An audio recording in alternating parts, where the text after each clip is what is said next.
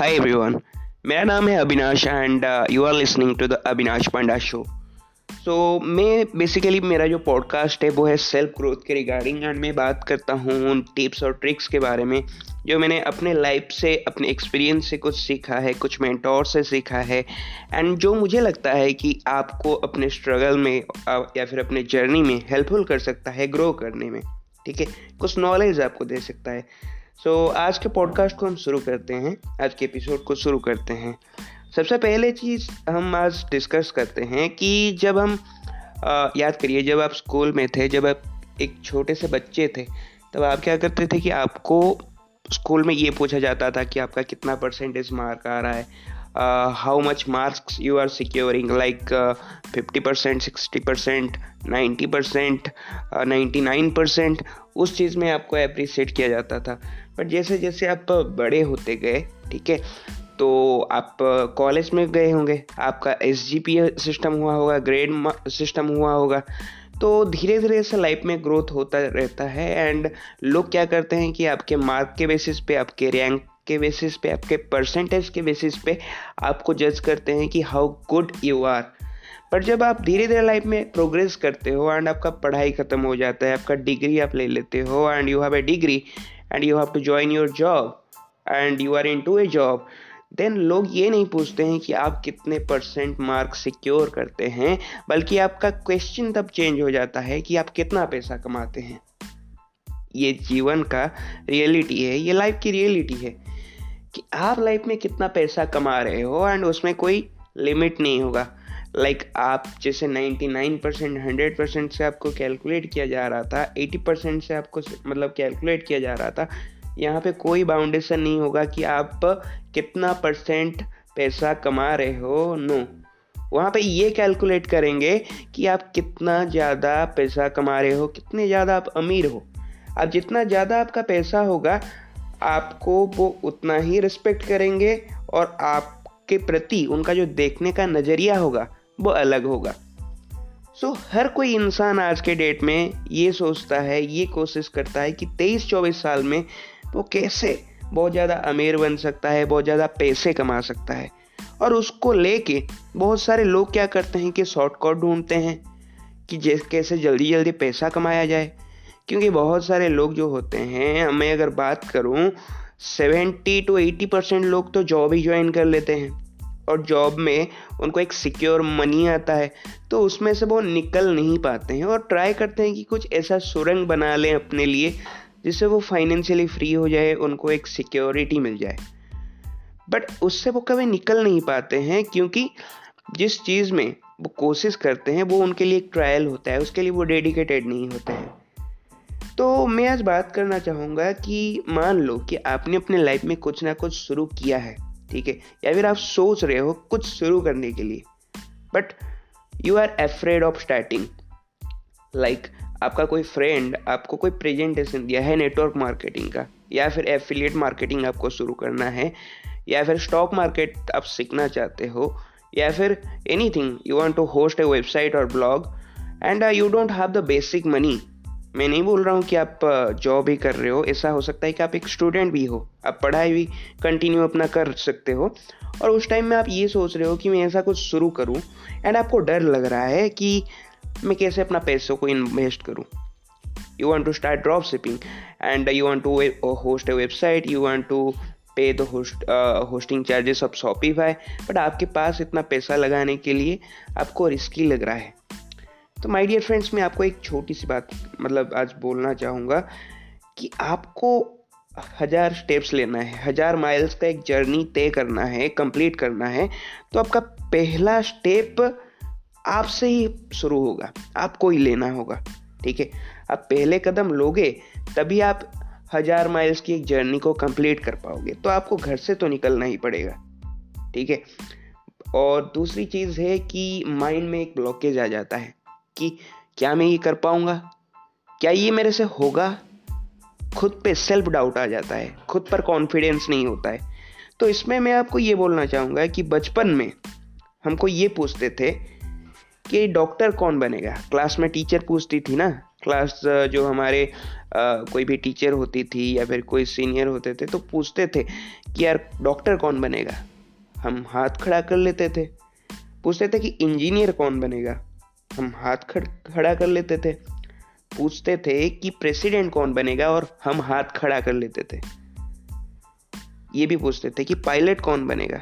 हम बोलते थे कि हम बनेंगे। पर जैसे जैसे हम मतलब बड़े बनते गए, जैसे जैसे हमारा उम्र बढ़ता गया और मैच्योरिटी आता गया तो हमें समझ में आने लगा कि इसमें तो बहुत ज़्यादा कंपटीशन है।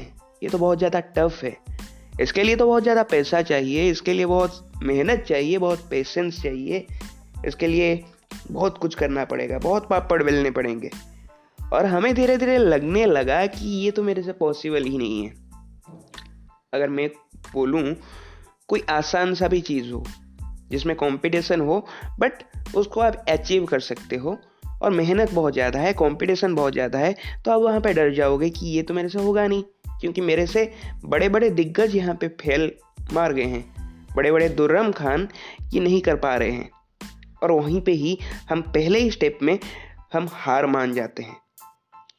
क्योंकि हमारा मेंटेलिटी वैसा नहीं होता है। हम जिस एनवायरनमेंट में रहते हैं, हम जिन लोगों के संगत में रहते हैं, उन लोगों का माइंडसेट ही वैसा नहीं होता है। आपको छोटा सा बात करूँ, अगर पाँच शराबियों के बीच में आप रहोगे ना, छठा शराबी आप बनोगे। और अगर पाँच साधुओं के बीच में एक शराबी को भी छोड़ लो, छोड़ दोगे छः महीने, एक साल तो एक साल के बाद सातवां जो सन्यासी होगा, साधु होगा, वो इंसान खुद होगा राइट जैसा हमारा एनवायरमेंट होगा, जैसा हमारा परिवेश होगा, वैसे ही हम खुद बनेंगे, ठीक है? तो जब जब हम बड़े होते हैं, हमारे ड्रीम पे क्या हो जाता है? ड्रीम क्यों? कमज़ोर बनता जाता है, जबकि ये ड्रीम स्ट्रांग होना चाहिए। ये वो नॉलेज है, जो कोई स्कूल आपको नहीं सिखाएगा, कोई फ्रेंड आपको नहीं सिखाएगा, पर ये चीज़ों को आपको खुद को रियलाइज़ करना है। ये पॉडकास्ट भी आपने खुद ही चूज़ किया है अपने सुनने के लिए। आप अभी सात मिनट तक ये पॉडकास्ट को इसलिए सुन रहे हैं, क्योंकि आपको लाइफ में कुछ यूनिक करना है, आपको लाइफ में आगे बढ़ना है। इसी तरह से आपको रास्ता खोद ढूंढना है और ये जो नॉलेज है नॉलेज को आपको खुद को एक्वायर करना है, खुद को गेन करना है। लोग तो आएँगे आपकी कमियाँ ढूँढने के लिए, लोग तो आएँगे बताने के लिए कि आप में क्या कमी है। छोटा सा एक स्टोरी सुनाता हूँ आपको। एक बार क्या होता है, एक आदमी अपने एक दोस्त को इनवाइट करता है अपने कुत्ते के कुछ स्किल को दिखाने के लिए। बोलता है कि एक तालाब है उस तालाब के पास आ जा। मैं अपने कुत्ते की कुछ कर्तव्य तुझे दिखाता हूँ। और उसका फ्रेंड वहाँ पे आता है अगले दिन। तो देखता है कि एक सुंदर सा कुत्ता है, ठीक है? हट्टा कट्टा एक्टिव है, बहुत ही प्यारा कुत्ता है। और वो क्या करता है, जिस आदमी का वो कुत्ता होता है, जो ओनर उसका होता है, हाथ में एक लकड़ी लेके खड़ा हुआ होता है। उस लकड़ी को वो क्या करता है कि तालाब में फेंक देता है, अंदर। और पलक झपकते ही वो कुत्ता क्या करता है, वहाँ से भाग के जाता है और पानी के ऊपर दौड़ दौड़ के, मैं क्या बोल रहा हूँ, गौर फरमाइएगा मेरे बात पे, पानी के ऊपर दौड़ दौड़ के उस लकड़ी को उठा के वापस लेके आता है, तैर के नहीं, पानी के ऊपर दौड़ दौड़ के। वो फिर से वो स्टिक को फेंकता है पानी के ऊपर, वो लकड़ी को फेंकता है और कुत्ता फिर से जाता है, उस लकड़ी को लाके अपने मालिक के हाथ में दे देता है। तीसरी बार भी मालिक ऐसा करता है और सोचता है कि मेरा दोस्त हैरान हो जाएगा। और जब तीन चार बार ऐसा कर लेता है और अपने दोस्त को पूछता है कि भाई कैसा लगा मेरा कुत्ता? और उसका फ्रेंड क्या बोलता है पता है? यार ठीक है तेरा कुत्ता, लगता है तेरे कुत्ते को तैरना नहीं आता है। तो इससे हमें क्या सीख मिलता है? लोगों को आपका पॉजिटिव साइड कभी नहीं नज़र आएगा। Unless and until you are successful आपको उन मतलब उनको आपका जो पॉजिटिव साइड होगा, वो कभी नज़र नहीं आएगा। बल्कि वो आपकी खामियाँ निकालेंगे, वो आपके कमियाँ निकालेंगे, बोलेंगे कि आप में क्या कमी है, क्या आप नहीं कर सकते। बट आपके अंदर जो खुद के अंदर जो पोटेंशियल है, जो करने की शक्ति है आपके अंदर, वो आपको खुद को पता है। अविनाश को नहीं पता है कि आपके अंदर सर क्या करने की कला है।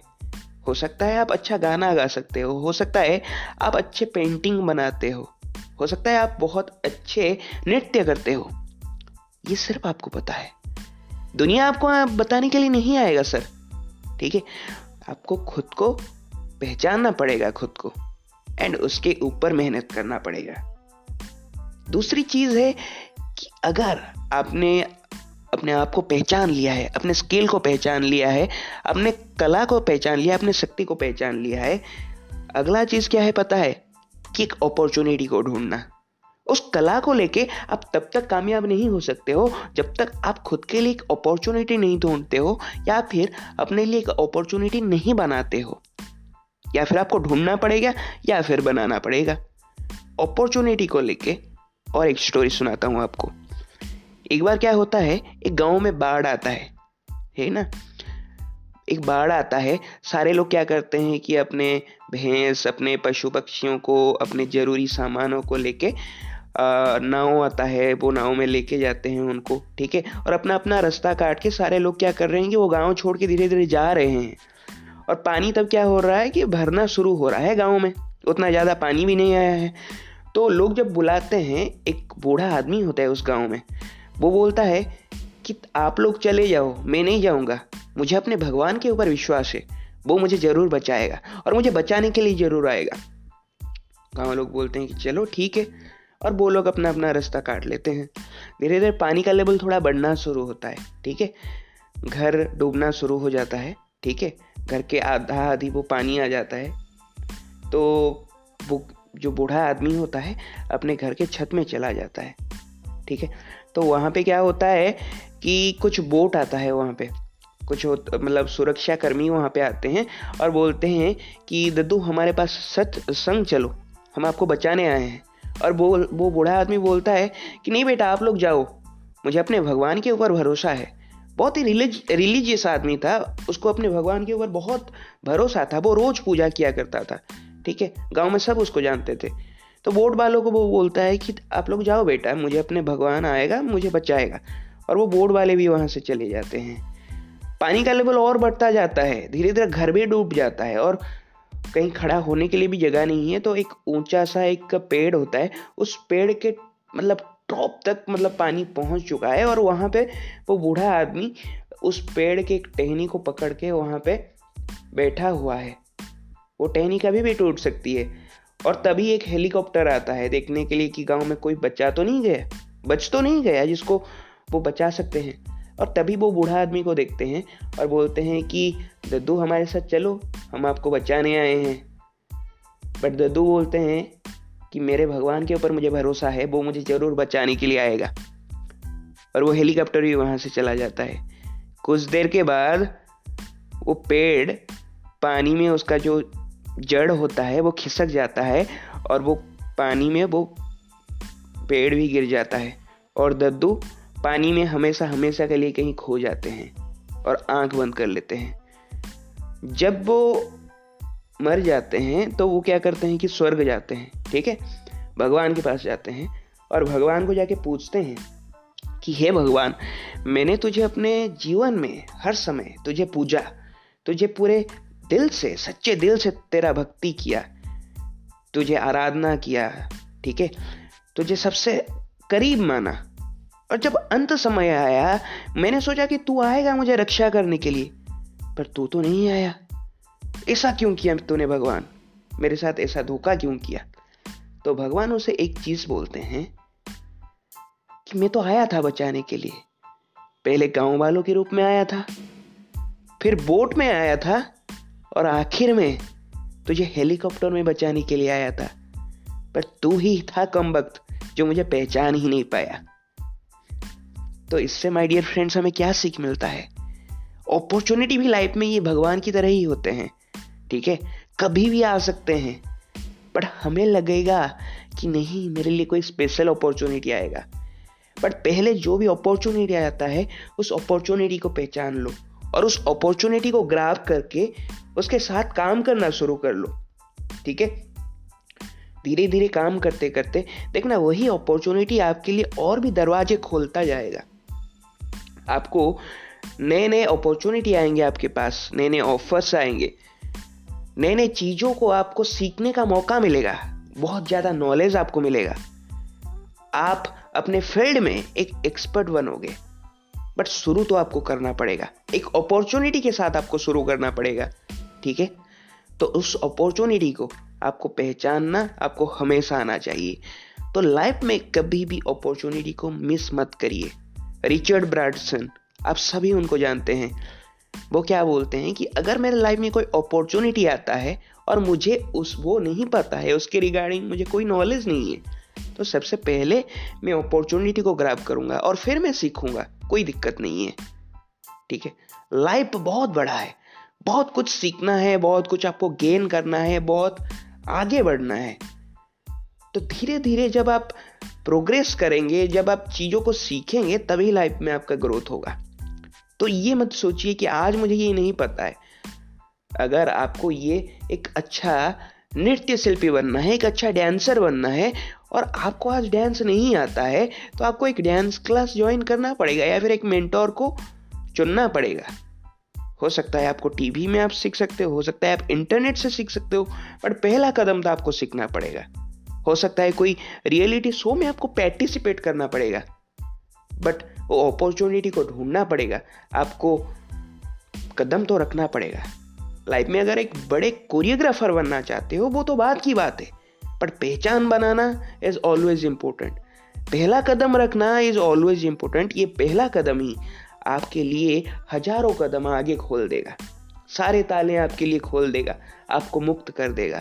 आपके लिए सारा आसमान खुला रहेगा।